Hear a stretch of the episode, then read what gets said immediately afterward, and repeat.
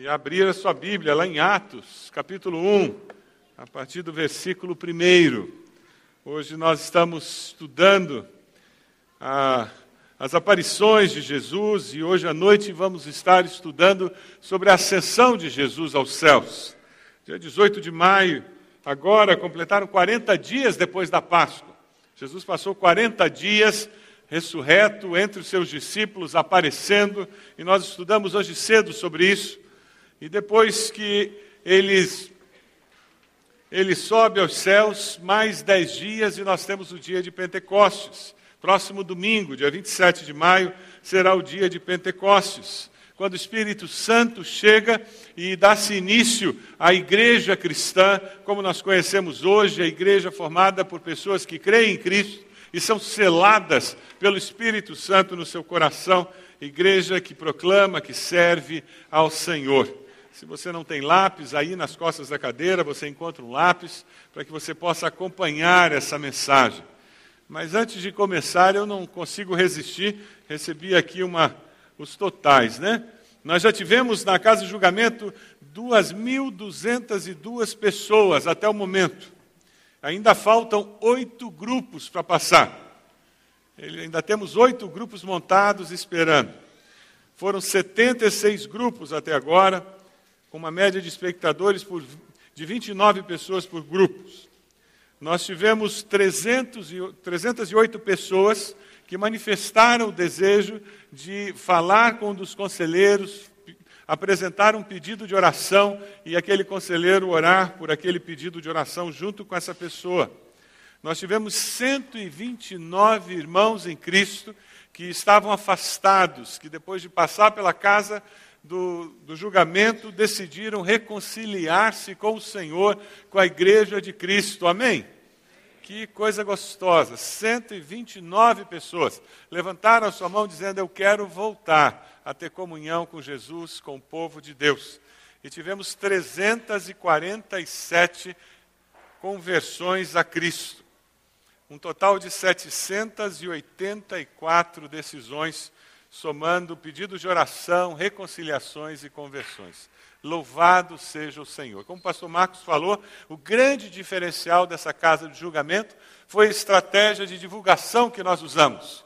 Nos outros anos, porque nós divulgávamos muito, nós tínhamos muitas pessoas que nós não tínhamos vínculo nenhum com elas. Nós tínhamos ônibus que paravam aqui na frente. E depois dar o acompanhamento era muito difícil, porque nós não tínhamos nenhum relacionamento com essas pessoas. E graças a Deus, através da estratégia utilizada por meio das células, a maioria das pessoas que estão se convertendo, elas têm algum vínculo com irmãos que participam das nossas células. Isso vai facilitar demais o processo de discipulado, de acompanhamento dessas pessoas. Hoje pela manhã, eu também anunciava um, alguma coisa que fala desse mover de Deus no nosso meio. E eu não queria que você perdesse esse momento tão especial. Eu não quero que você esteja à margem. Nós temos falado sobre o mover de Deus no nosso meio, que tem feito que um número recorde de pessoas na nossa igreja estejam envolvidas em grupos de estudo bíblico. Nós nunca tivemos tanta gente estudando a Bíblia na nossa igreja, mais de 800 pessoas semanalmente estudando a Bíblia. E o que está acontecendo é que Deus está agindo. Hoje eu conversava com o pastor André, nós temos um domingo agendado, porque alguns adolescentes estavam se preparando para o batismo. E adolescente anda em bando, eles não andam em grupo, né? Adolescente anda em bando. E quando o bando começa a querer se batizar e começa a terminar batismo, o que era cinco virou seis, sete, dez, quinze, vinte. Sabe quantos adolescentes nós temos para batizar? 40 adolescentes, irmãos. Glória a Deus. 40 adolescentes. Nós vamos ter que fazer um culto só de batismo de adolescentes. Deus está agindo no nosso meio, não é verdade? Eu não quero que você esteja fora. Com esse número de conversões de bebês na fé, você pode imaginar a onda que Deus está criando de discipulados, de batismos. E o que, que acontece quando alguém se converte numa casa? Essa pessoa vem sozinha. ela acaba trazendo pai, mãe, irmão, parente, madrinha, padrinho, vizinho, amigo, e é assim. E vai ser isso que Deus vai fazer. Eu não quero que você esteja de fora, meu irmão, minha irmã. Eu quero que você mergulhe dentro dessa onda. Que você pegue jacaré com, su, com prancha, sem prancha, venha de, na soca, não sei como é que você vem, mas vem. Participe desse mover de Deus. Não perca o mover de Deus que está acontecendo em nossa igreja. É por isso que nós temos que nos envolver. Procure uma classe, comece o estudo bíblico. Se você não está numa célula, se envolva numa célula. Não deixe o mover de Deus passar e você ficar à margem. Não deixe o mover de Deus passar e você ficar à margem. Quando nós abrimos o livro de Atos, nós começamos a ver um relato do que Jesus estava fazendo naqueles dias. O Evangelho de Lucas e o livro de Atos foram escritos por Lucas com um objetivo muito claro: contar a história de Jesus e escrever sobre aquilo que Jesus continuou a fazer e ensinar após a sua ascensão. Quando Lucas escreve o Evangelho e Atos, ele está tentando explicar para o seu amigo Teófilo sobre as coisas que Jesus começou a fazer e tudo aquilo que aconteceu logo depois. John Stott, de uma maneira muito interessante, ele fala dizendo: o ministério de Jesus na terra, exercido de forma pessoal e pública, foi seguido por seu ministério celestial, exercido através do Espírito Santo por intermédio dos seus apóstolos. O Cristo ressurreto, ele vive entre os discípulos, sobe aos céus, mas ele envia o seu Espírito que age através dos seus apóstolos e depois dos seus discípulos, e assim o Cristo ressurreto continua trabalhando no nosso meio. Parece uma coisa impossível para você? Impossível é isso que você vai ver agora nessa foto.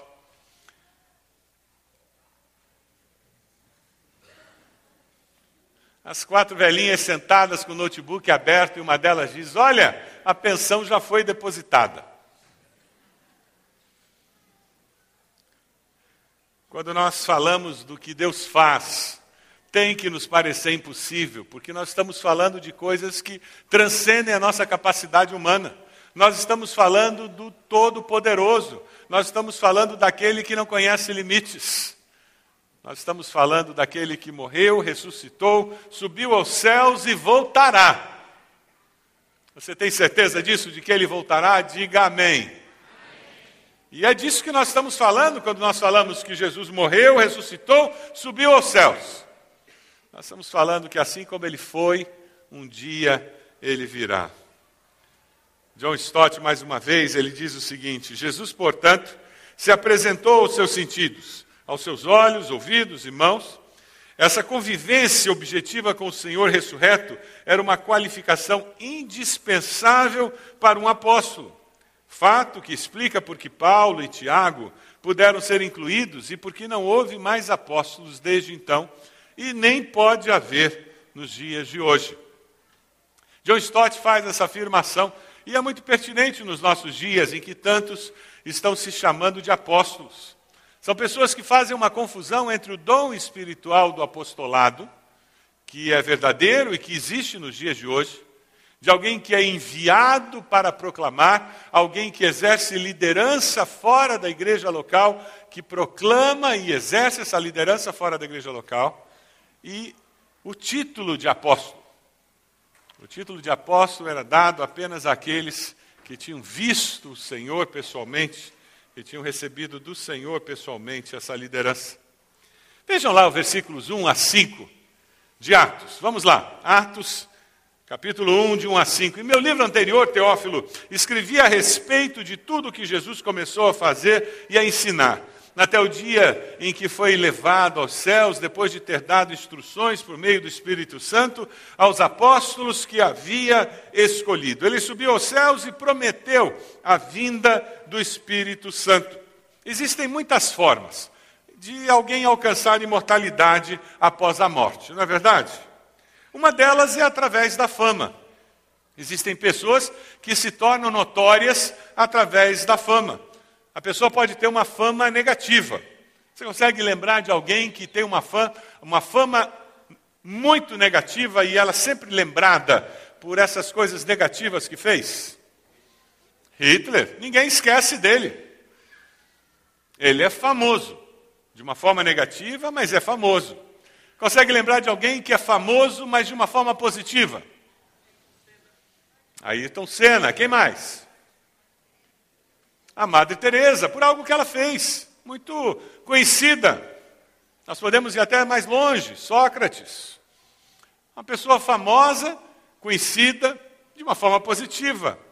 Existem outros que eles se tornam famosos e, e se tornam notórios e adquirem uma certa imortalidade na sociedade humana por causa da influência deles. Eles mudaram o curso da história da humanidade em determinado momento, através das suas descobertas, através do que eles construíram, através da sua genialidade, eles tiveram influência na história humana e por causa disso se tornaram pessoas consideradas imortais. Você consegue se lembrar de alguém? Lutero, para os evangélicos, ele seria considerado. Mas nós temos, por exemplo, Einstein, na área das ciências. Sabin, na área da saúde, você tem. Você pode ter, por exemplo, recentemente, o Jobs, o Bill Gates, por causa da ciência da computação. Nós vivemos de forma diferente porque eles passaram por aqui. São pessoas que marcam a sociedade pela maneira como eles passaram e o que eles fizeram. Mas é interessante, porque quando nós pensamos em alguém que passa e marca, nós encontramos em Jesus um tipo de mortalidade diferente. Porque não foi apenas por fama ou por influência que ele consegue ser imortal. Ele consegue ser imortal por causa da sua presença e poder. Porque ele morreu, mas por ter ressuscitado, ele continua presente. E a sua presença se manifesta de uma forma poderosa, intervindo na realidade humana desde que ele morreu e ressuscitou. Ele intervém na sua vida? Ele faz diferença na sua vida? Esses que tomaram decisão aqui na casa do julgamento, eles tomaram uma decisão porque de repente eles disseram: essa história de Jesus mexe comigo. Presença e poder. Faz dois mil anos que ele subiu aos céus, mas ele não está lá nos céus, ele está aqui. É por isso que a imortalidade dele é diferente de todas as demais. Eu li a história de um hindu muito interessante Aquele hindu começou a ler o Novo Testamento que o missionário deu para ele. E lendo aquele Novo Testamento, depois de algum tempo, ele veio procurar aquele missionário e disse: Eu estou impressionado com o livro que você me deu. Eu comecei a ler os evangelhos. E depois de ler os evangelhos, eu me tornei um admirador de Jesus. Aí, quando eu cheguei na morte de Jesus, eu não consegui resistir e me tornei um seguidor de Jesus. Aí foi quando eu comecei a ler o livro de Atos, ver o que os discípulos passaram, fizeram. Eu comecei a entender toda a dinâmica do que é ser uma igreja de Cristo e eu tomei uma decisão. Eu preciso pertencer à igreja de Cristo que continua vivendo a vida de Cristo na terra. Como eu faço para fazer parte dessa igreja? Lendo o Evangelho. A minha pergunta para você: você faz parte dessa igreja que vive a vida de Cristo na terra? Quem sabe você frequenta essa igreja domingo após domingo, semana após semana, mas você ainda não tomou uma decisão de fazer parte dessa igreja, de assumir um compromisso com essa comunidade que é de carne e osso, é, que é uma comunidade visível, palpável, que se relaciona Talvez você até diga que é cristão, que já tomou uma decisão ao lado de Cristo, mas você nunca se comprometeu, nunca assumiu publicamente, através do batismo, de tornar-se membro desta comunidade de fato. Através do batismo, do tornar-se membro de uma igreja local, nós estamos visivelmente assumindo um compromisso com Deus e com o povo de Deus na face da terra. Quem sabe hoje à noite você vai dizer: Eu quero ir além de simplesmente dizer que creio em Cristo. Mas eu quero caminhar com o povo de Deus e ter um compromisso com o povo de Deus, porque eu tenho um compromisso com Deus que salvou esse povo e que uniu esse povo. Veja o versículo 3. Depois do seu sofrimento, Jesus apresentou-se a eles e deu-lhes muitas provas indiscutíveis de que estava vivo. Apareceu-lhes por um período de 40 dias, falando-lhes acerca do reino de Deus.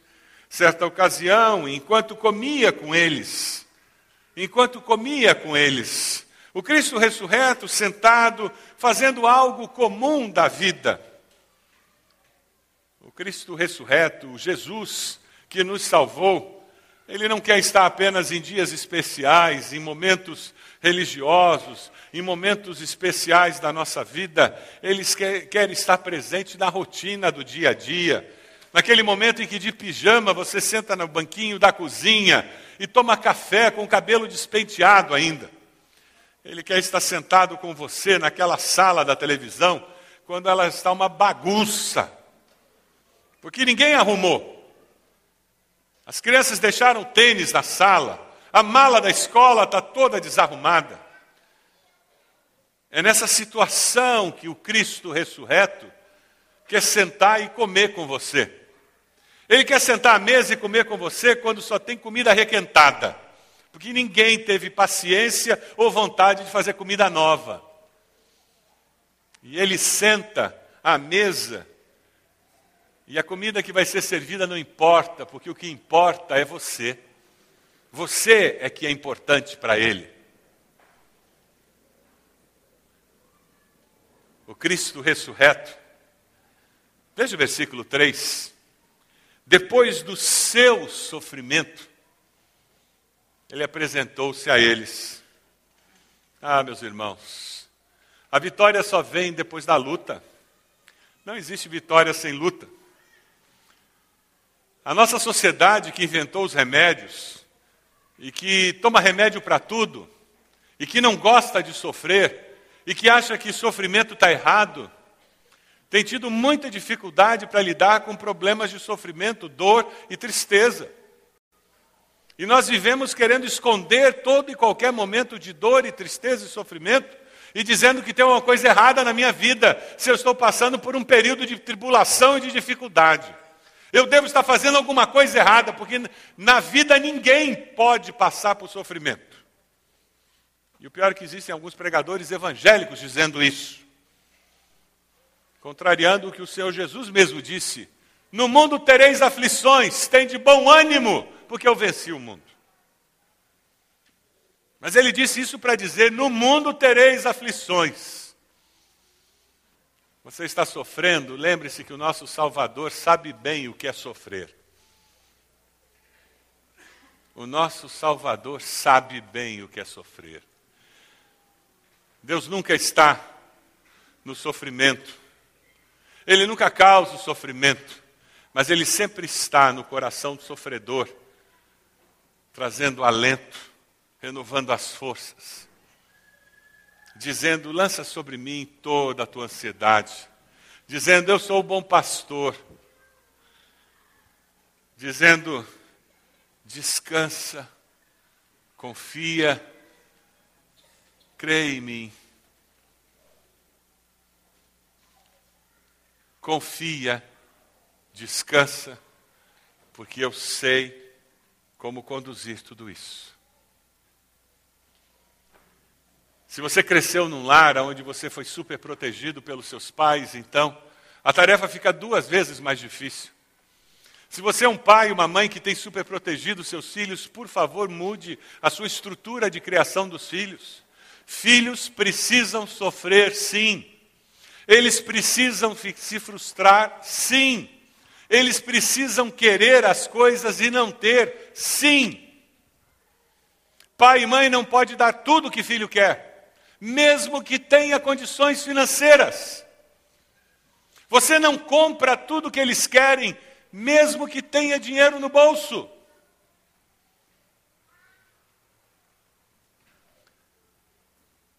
Eles vão ter uma percepção errada da vida.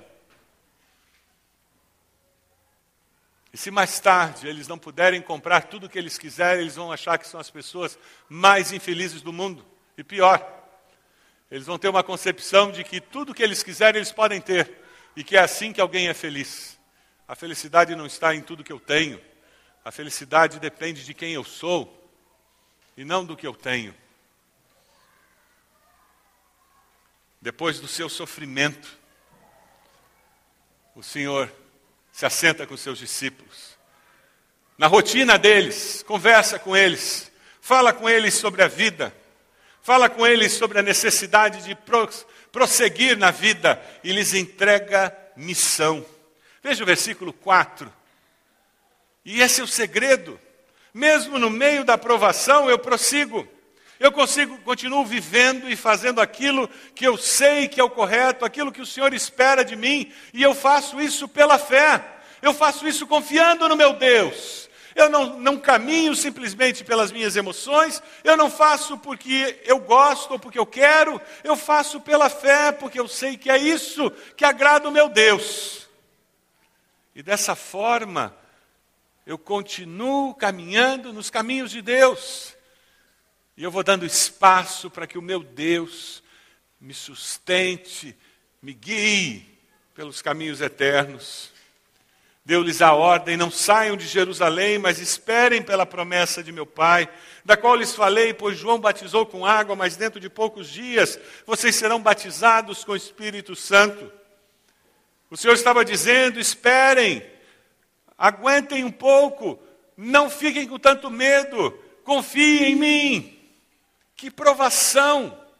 Dez dias entre a ascensão e a chegada do Espírito Santo. Será que de fato vai acontecer? Será que não vai? Tem um texto de Isaías que é precioso, eu queria que nós lêssemos juntos, Isaías 40, 30, 31. Esse é o tipo de texto de ter no, no seu computador, um texto para você ter escrito dentro da sua carteira. Vamos ler juntos? Até os jovens se cansam e ficam exaustos, e os moços tropeçam e caem. Mas aqueles que esperam no Senhor renovam as suas forças, voam alto como águias, correm e não ficam exaustos, andam e não se cansam. Vamos ler de novo? Até os jovens se cansam e ficam exaustos e os moços tropeçam e caem, mas aqueles que esperam no Senhor renovam as suas forças, voam alto como águias, correm e não ficam exaustos, andam e não se cansam. Até você que é jovem adolescente, tem dias que você está por baixo, que você está desanimado. Isso é normal. Ninguém está livre disso. Você que é da terceira idade, da quarta idade, tem dias que você está desanimado, está tropeçando em rodapé, de tão desanimado, de tão por baixo que você se sente. Isso é normal. Você que é da meia idade, você que é um jovem adulto, tem dias que você não está sentindo forte, você não tem ânimo. Isso é normal, faz parte da vida. Bem-vindo à vida real. No mundo tereis aflições. Ate no ombro da pessoa do lado e diz: Bem-vindo à vida. Isso aí, estamos juntos. Mas sabe, a promessa do Senhor é que, mesmo vivendo nessa vida em que nós temos essas lutas, nós temos um Deus que não nos abandona. Amém. Glória a Deus. Um Deus que diz: aqueles que esperam no Senhor. Você não está esperando no governo, você não está esperando que você vai dar conta do recado, não vai ser o médico que vai resolver o problema, não vai ser o advogado que vai resolver o problema, não vai ser o, o governo que vai resolver o problema, não vai ser o pastor que vai resolver o problema, quem vai resolver o problema vai ser o Senhor. O nosso Deus é que vai nos ajudar a encontrar a solução.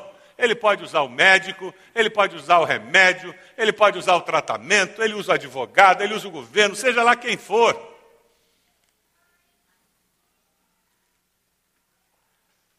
E se todos os recursos humanos falharem, eu continuo esperando no Senhor. porque os que confiam no Senhor nunca vão desanimar. Aqueles que esperam no Senhor renovam as suas forças, voam alto como águias, correm e não ficam exaustos, andam e não se cansam. O problema é esperar no Senhor. Ô oh, geração apressada essa nossa, não é mesmo? Dois minutos no micro-ondas é tempo demais. Eu hoje coloquei o meu almoço para esquentar. Eu comi morno. Eu estava com fome. Quando eu sentei e comecei a comer, eu disse: o negócio está morno. Também eu não deixei fazer plim. E o pior é que eu continuei comendo morno. Porque eu estava com fome. Aí quando eu estava dando uma olhada final no, na mensagem hoje, eu digo, mas que ilustração. É a nossa sociedade apressada, tudo é para ontem. Tudo é para ontem. Eu estava com meu netinho, hoje lá em casa, à tarde, cuidando dele, depois do almoço. Eu comi a sobremesa, o sorvete, aí dei para ele. A mãe não estava em casa, dei sorvete para ele. Ele adorou sorvete. Não sei se foi a primeira vez que ele comeu, nem perguntei. Eu sei que ele gostou da história. Terminou o sorvete, ele pediu mais. O que, que o avô fez? Mas é lógico. Fui lá, peguei mais sorvete para dar para ele. Mas só que o mais dele não foi mais e eu espero. O que, que ele fez? Ele pediu mais. Eu disse: Você quer mais? Quero. Ele agarrou na minha mão e começou a me puxar na direção da cozinha. Porque é tudo para ontem. Nós somos uma geração apressada, não é verdade? A imagem do cântico começa a demorar um pouquinho para aparecer ali, a gente já fica irritado, não fica? Os computadores estão sendo usados na casa do julgamento, então está faltando o computador lá em cima, por isso que está mais lento aqui. É impressionante. Aí o Senhor, que não muda, ele vira para essa geração apressada e diz: espera, calma, vai devagar. Porque enquanto você está esperando, eu estou trabalhando no teu caráter, eu estou colocando tuas prioridades em ordem, eu estou ajudando a você enxergar o que de fato é importante nessa vida, eu estou ajudando você a focar para onde você tem que ir. Eu estou afinando algumas coisas aqui, porque esse quebra-cabeças tem peças que tem que cair no lugar certo. E você ainda não está pronto para enxergar a peça no lugar certo. A nossa fé é fortalecida, porque passa um dia, dois dias, e eu tenho que voltar aos pés da cruz e dizer: Deus está demorando demais, Deus. E Ele diz: Espera. Você não decidiu confiar em mim? E o Senhor subiu aos céus e nos deu poder para viver a vida, para conseguir esperar. Veja lá, versículo 6. Então os que estavam reunidos perguntaram: Senhor, é nesse tempo que o Senhor vai restaurar Israel? E lhes respondeu: Não lhes compete saber os tempos ou as datas que o Pai estabeleceu pela sua própria autoridade, mas receberão poder quando o Espírito Santo descer sobre vocês e serão minhas testemunhas em Jerusalém, em toda a Judéia, Samaria e até os confins da terra. Aí eles começaram a dizer: tá bom, vou esperar. Ah, mas o Senhor vai fazer isso. e usando o paradigma que eles tinham na mente, e é por isso que muitas vezes nós temos que esperar, porque os nossos paradigmas, as nossas convicções estão equivocadas. O que nós estamos esperando que Deus faça não é exatamente aquilo que Ele quer fazer, e Ele precisa mudar as nossas expectativas. Eles achavam que Jesus voltaria para restaurar a glória de Israel, e não era isso que Deus queria fazer. Ele passou três anos ensinando o que era o reino de Deus, e eles continuavam achando que o reino de Deus era o reino de Israel. O Senhor vai restaurar o reino de Israel, versículo 6. E Jesus diz: não é isso que eu quero fazer. A visão deles era muito estreita, nacionalista, só tinha a ver com os judeus. E o Senhor queria que eles entendessem que o reino de Deus era o reino de amor, não era o reino de força. Existem três características básicas do reino de Deus. O reino de Deus é um reino espiritual. Ele tem a ver com transformação de vida, de caráter. O reino de Deus é internacional quanto aos seus membros, porque ele inclui gentios, judeus, não tem nacionalidade, não tem raça, não tem cor. O reino de Deus ele é gradual quanto à sua expansão. Ele começa em Jerusalém e vai até os confins da terra. Ele vai indo aos poucos, ele começa na sua casa, atinge os seus vizinhos, atinge os seus colegas de trabalho, ele vai se expandindo aos poucos.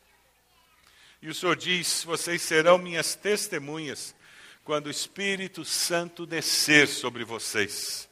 Lá em Lucas 3, 16, 17, nós encontramos João Batista dizendo: Eu os batizo com água, mas virá alguém mais poderoso do que eu, tanto que não sou digno nem de desamarrar as correias das suas sandálias. Ele os batizará com o Espírito Santo e com fogo. E é o que nós vemos ali no dia de Pentecostes. É interessante porque lá na África, David Livingstone, um dos pioneiros da obra missionária na África, ele encontra um outro inglês que convive com ele. E esse inglês, que não era cristão, depois de conviver com, com Livingstone durante algum tempo, ele escreve numa carta algo muito interessante. Veja o que, que ele diz sobre esse missionário. Se eu me relacionasse com ele um pouco mais, obrigatoriamente teria me tornado um cristão. E isso apesar dele nunca ter falado comigo sobre o seu Jesus. O testemunho sincero de uma vida como a dele tem um peso tremendo. Isso é um não cristão falando daquele missionário que foi um precursor da obra missionária na África. A palavra grega para testemunho tem a mesma raiz de mártir, de alguém que dá evidência evidência de alguma coisa, evidência do poder de Deus na sua vida. Muitos dos que se converteram na casa do julgamento eram pessoas que estavam sendo apresentadas diante de Deus regularmente e que nós chamamos de sementes, pessoas que nós colocamos a semente do amor de Deus no seu coração. Você tem o seu cartão sementes, tem orado por essas pessoas. Era muito gostoso aqui na, na recepção, e eu andava por aqui esses dias, e as pessoas vinham e diziam: Pastor, duas das minhas sementes vieram hoje. Pastor, eu trouxe três sementes hoje. Estou orando por eles para eles se converterem. Como é gostoso ver isso. Você tem intercedido por pessoas que você quer ver confessarem Jesus como Senhor e Salvador? No versículo 8, dê uma olhadinha aí no versículo 8, você encontra a estratégia missionária que é utilizada pelos batistas no mundo todo. E é uma estratégia missionária que a nossa igreja utiliza. Jesus deu essa estratégia dizendo que deveria ir de Jerusalém, Judéia, Samaria e até os confins da terra. E é assim que nós fazemos. Dê uma olhadinha aí no slide que vai aparecer. Nós usamos essas quatro dimensões para fazer a obra de missões. Nós temos a igreja local, a nossa igreja, e nós fazemos inicialmente missões locais. Nós temos as nossas congregações, nós estamos implantando um campus em Quatro Barras. Nesse momento, eles já acabaram o culto lá em Quatro Barras. O pastor André esteve pregando hoje lá. E eles estão fazendo agora a reunião dos líderes de célula e as células de adolescentes estão reunidas nesse momento. Depois nós temos missões no nosso estado do Paraná, missões estaduais. Vamos começar agora. Suas ofertas de missões no próximo mês Todas serão direcionadas para sustentar a obra missionária no estado do Paraná. Nossa igreja tem investido na cidade de Palmas. Fizemos viagens missionárias para lá. O Coro de Homens recentemente esteve lá abençoando a igreja ali de Palmas, a evangelização daquela cidade. Depois nós temos Samaria, é o que nós chamamos de missões nacionais. Nossa igreja tem estado envolvida com a obra de missões nacionais. O Crescer Missionário, o evento da nossa igreja em que recolhemos missionários de todo o sul do Brasil, São Paulo, alguns de Minas Gerais, missionários que fazem a obra no Brasil. E nós investimos na vida deles. Temos alguns missionários de missões nacionais. Pastor Luiz faz essa obra nos presídios do nosso Brasil. Que benção o trabalho que aquele irmão faz missionário da nossa igreja. Alguns missionários de missões nacionais, temos outros. E também nos confins da terra, missões mundiais. Nossa igreja está envolvida na obra de missões mundiais, fazendo essa obra, e é assim que nós nos envolvemos. Usamos a estratégia apresentada por Jesus de nos envolvermos nas quatro dimensões da obra missionária ao mesmo tempo. Uma forma saudável de realizarmos a obra de missões. Veja lá nos versículos 9 a 11. Tendo dito isso, foi elevado às alturas, enquanto eles olhavam, uma nuvem o encobriu da vista deles. E eles ficaram com os olhos fixos no céu, enquanto ele subia. De repente surgiram diante deles dois homens, vestidos de branco. Você consegue imaginar a cena que eles disseram, Galileus, porque vocês estão olhando para o céu? Este mesmo Jesus que dentre vocês foi elevado aos céus, voltará da mesma forma como o viram subir. Jesus sobe aos céus, marcando o final daqueles 40 dias, e ele faz da mesma forma como as Escrituras dizem que um dia ele virá. É interessante porque naqueles dias a crença popular é que a terra era plana. Então a coisa mais natural para se pensar que alguém iria para o céu era a ascensão. E Jesus usa aquela crença popular para facilitar a compreensão de que ele estava indo aos céus. Quando nós pensamos nesse momento muito especial, Fica difícil até imaginar como foi aquilo. O filme Jesus foi muito feliz na maneira como eles gravaram essa cena final. Eu queria compartilhar com vocês rapidinho, só para lembrar como é. Se você não viu esse filme ainda, na nossa videoteca tem, você pode alugar ali, você vai ser abençoado vendo esse filme que já foi visto por bilhões de pessoas. Bilhões de pessoas ao redor do mundo. Dê uma olhadinha.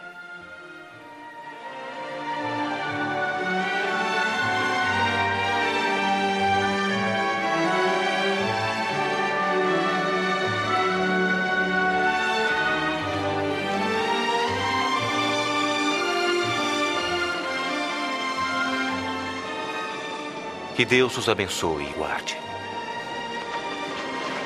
Recebi todo o poder no céu e na terra.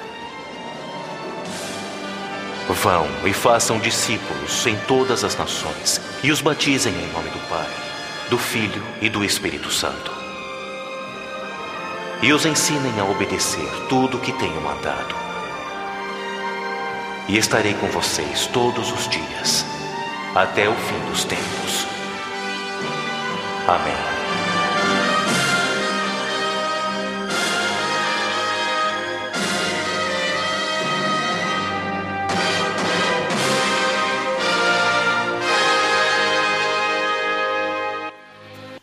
O Evangelho de Lucas é o único evangelho que faz menção da ascensão de Jesus. Lá em Lucas capítulo 24, 52, existe uma menção dizendo: então eles o adoraram e voltaram para Jerusalém com grande alegria. Você consegue imaginar a alegria dos discípulos ao verem o Senhor Jesus subindo? Uma coisa é você encontrar o Cristo ressurreto. Eles já levaram um susto. Aquele Jesus que tinha morrido, eles viram que morreu, foi sepultado e ele começa a aparecer. E aparece 11 vezes durante os 40 dias. A Bíblia diz que ele apareceu para mais de 500. E quando eles estão acostumados com a ideia de que Jesus estava aparecendo, ele agora chama todos para um momento especial e eles veem Jesus ascendendo aos céus, depois de receber a grande comissão. Eles voltam de lá com uma alegria tremenda, sabendo que eles têm que voltar e esperar, porque o Espírito Santo viria. Os discípulos se deliciam naquela contemplação, como se os seus olhos e o coração também fossem levados para o céu com Jesus. Eles estão impressionados com tudo que está acontecendo ao seu redor. John Stott faz uma afirmação muito interessante com relação a isso. Ele diz o seguinte: o Jesus da história começou o seu ministério na terra. O Cristo da glória tem agido através do seu espírito desde então, de acordo com a sua promessa de permanecer com o seu povo sempre até a consumação do século. O palco estava preparado para o dia de Pentecoste. Tudo pronto. Os apóstolos, comissionados por Cristo, presenciaram sua ascensão, só faltava uma coisa: a vinda do Espírito Santo. 120 pessoas reunidas em Jerusalém, aguardando a chegada do Espírito Santo. Perseveravam em oração com um só coração, uma somente dispostos a cumprir a ordem de Cristo, tão logo o Espírito descesse sobre eles, conforme a promessa feita por Jesus. O registro dos atos do Espírito Santo, como alguns chamam o livro do Atos dos Apóstolos, nunca se completou. Ele é interrompido se você lê o livro de Atos como se fosse algo que tivesse que continuar. Porque nós, Igreja de Cristo, continuamos escrevendo a história da Igreja de Cristo até o dia de hoje. É por isso que, quando vemos algo como o que aconteceu com a casa de julgamento nessa semana e está acontecendo hoje, nós estamos continuando a escrever os atos do Espírito Santo nos dias de hoje. É por isso que nós continuamos respondendo àquele desafio feito por Jesus antes da ascensão. Ide por todo o mundo, proclamai o Evangelho a todas as criaturas, fazendo discípulos de todas as nações, batizando-os em nome do Pai, do Filho e do Espírito Santo. É por isso que nós que recebemos o Espírito Santo temos um desafio tremendo de deixar que esse Espírito transforme a nossa vida. Selados pelo Espírito Santo no dia da conversão, nós temos que deixar que ele transforme a nossa vida. Você tem experimentado a manifestação do poder do Espírito transformando a sua vida a cada dia. Hoje você é melhor do que ontem, é melhor do que seis meses atrás, é melhor do que um ano atrás. Hoje você é um crente melhor do que você era há cinco anos atrás. Você ora mais hoje do que você orava há um ano atrás. Você conhece mais as Escrituras hoje do que você conhecia há cinco anos atrás. Você confia mais em Deus hoje do que você confiava há um ano atrás. É essa transformação que o Espírito Santo veio para nos dar, para agir e promover em nós. Quando nós falamos de classes de estudo bíblico, de você se envolver num grupo de estudo da palavra, quando nós falamos de você se envolver nos ministérios da igreja, estar numa célula, é para que você possa experimentar esse transformar do seu ser, da sua vida, esse crescimento espiritual. Você deseja viver o testemunho da nova vida porque o Espírito Santo está promovendo isso na sua vida? Você tem testemunhado do amor de Deus no poder do Espírito Santo? Tem semeado o amor de Deus no coração dos seus sementes em oração? Você tem orado regularmente por pessoas que não conhecem a Cristo? Você deseja testemunhar do poder de Deus para os seus sementes? Quem sabe você vai sair hoje daqui dizendo: Olha, eu preciso renovar a minha lista de sementes, porque muitos deles se converteram. Quem sabe você vai sair daqui dizendo: Eu vou começar a interceder regularmente por pessoas que não conhecem a Cristo. Você decide adotar um filho na fé, uma filha na fé. A nossa igreja se transformou num berçário espiritual. É isso que é. Nós não podemos deixar que esses bebês pereçam espiritualmente por falta de cuidado. Hoje cedo, pela, no culto da manhã, nós tivemos uma resposta abençoadora. Um número significativo de irmãos disseram: Eu quero adotar um bebê espiritual. Eu quero adotar um filho na fé. Eu quero adotar uma filha na fé. E esse vai ser um dos apelos de hoje à noite. Eu quero desafiar você a dizer: Eu quero ser pai na fé de alguém, Eu quero ser mãe na fé de alguém. Talvez na sua célula já tenha alguém convertido e você vai estar assumindo um compromisso de discipular essa pessoa na sua célula. Talvez não tenha ninguém na sua célula. E nós temos várias pessoas que se converteram que não têm nenhuma conexão com ninguém. E que nós vamos ter que conectar com alguma célula, com alguma pessoa da nossa igreja. E você vai dizer: Eu estou disponível, eu quero fazer isso. E nós vamos pegar seu nome, seu telefone e vamos entrar em contato com você para que isso seja viável, para que isso seja possível. Hoje à noite você vai ser desafiado a dizer: Olha, eu nunca fiz isso, tem problema. Deus vai capacitar você. Esse Espírito Santo veio justamente para fazer isso para capacitá-lo a fazer a obra do Senhor. Ah, pastor, eu tenho medo, não tem problema. Você vai adotar com alguém. E você vai dizer: Olha, eu nunca fiz isso e tenho medo de fazer sozinho. E você vai fazer discipulado junto com alguém. Você, mais um irmão e aquele novo na fé. E nós vamos ter essa experiência e quem sabe na segunda vez que você estiver ajudando alguém a crescer na fé, você vai conseguir fazer sozinho. Mas nós vamos ser uma igreja de bebês na fé que vão estar sendo cuidados, amparados. Amém? Eu queria pedir a você que baixasse sua cabeça nesse momento. Agora é um momento em que você olha para Deus, em que você reflete sobre qual vai ser a resposta que você vai dar aos desafios do Senhor. Você precisa assumir um compromisso de orar e interceder por pessoas que não conhecem a Cristo como Salvador. Então, esse é o momento de fazer isso. Momento de consagrar sua vida ao Senhor. Quem sabe você precisa Deixar que Deus transforme a sua vida. Você precisa renovar seu compromisso com o Senhor hoje.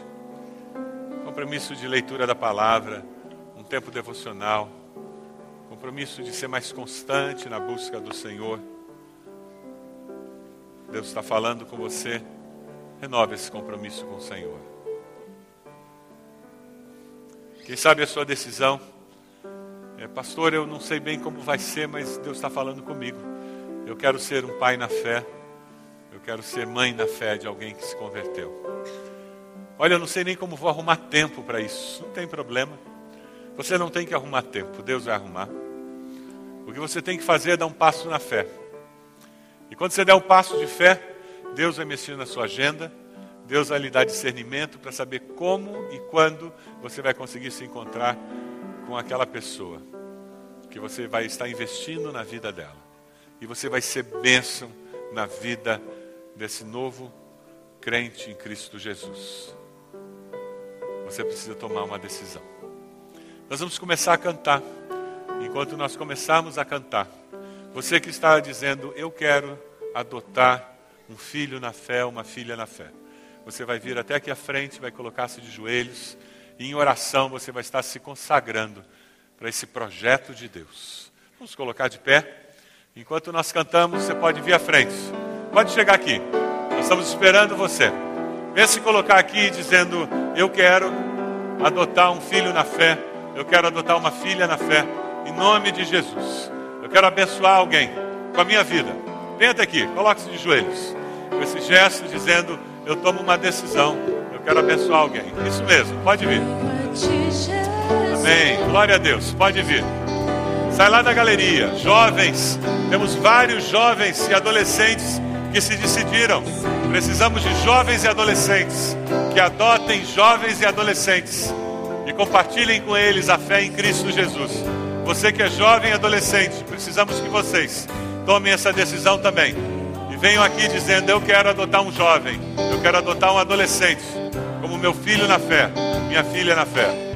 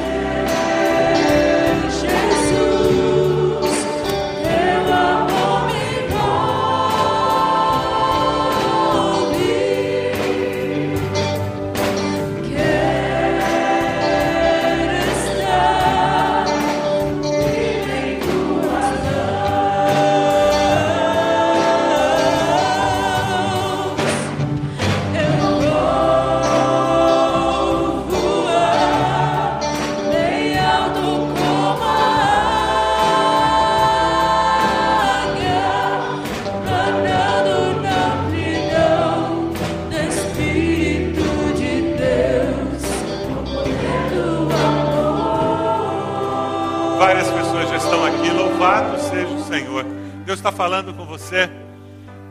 É um passo de fé. Você vai dizer: Olha, eu quero abençoar a vida de alguém. Eu vou adotar alguém. Se você já está fazendo discipulado com alguém, agora é o momento em que você vai consagrar. Você já é um discipulador, você já faz semente, você já tem filhos na fé que você está ministrando. Eu quero convidar você a se unir a esses que estão aqui. Dessa forma você vai estar abençoando a vida deles também. Então, enquanto nós cantamos, chegue aqui. Nós queremos que você se una a eles e dessa forma você esteja abençoando esses que estão aqui. Nós vamos continuar cantando. Você que ainda está sendo tocado por Deus, não resista ao que o Espírito Santo está fazendo na tua vida. E eu queria falar com você que é jovem e adolescente. Não deixe passar essa oportunidade. Nós vamos precisar que você abençoe a vida de jovens e adolescentes que se decidiram. Chegue agora. Estamos esperando você aqui para você abençoar, adotar jovens e adolescentes que se converteram. Vamos cantar? Vamos cantar, irmãos. Renova o meu pensar,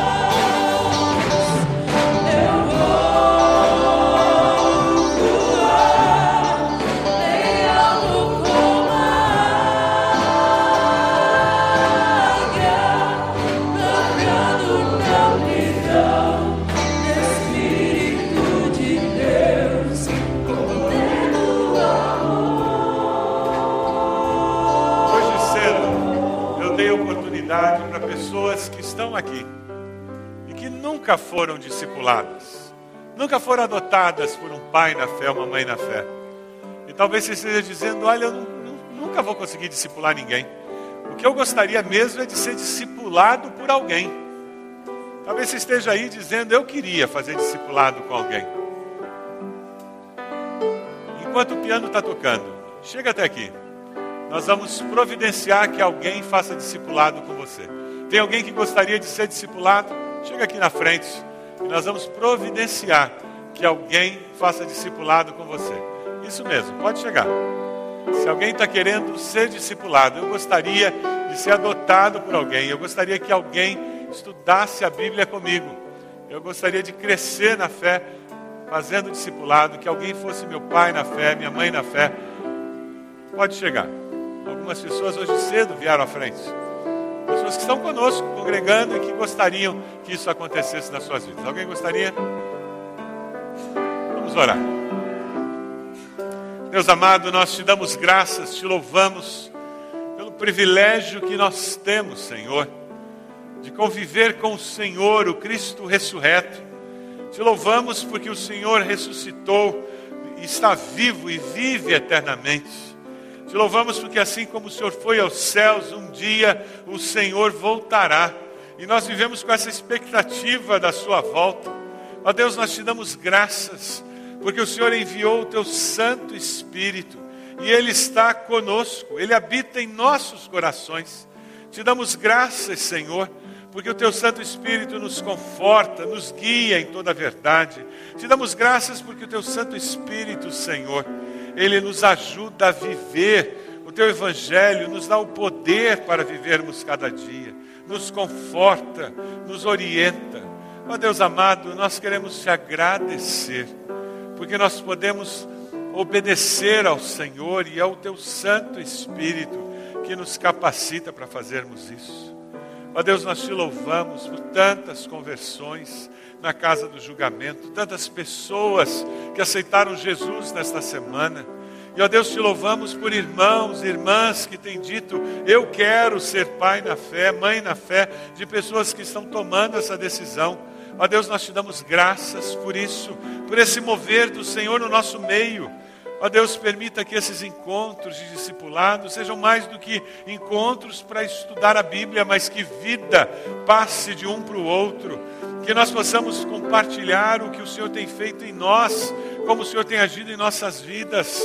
Ó Deus, abençoa esses irmãos que estão aqui, capacita-os de tal forma que a vida desses novos irmãos na fé sejam abençoadas ao conviver com eles.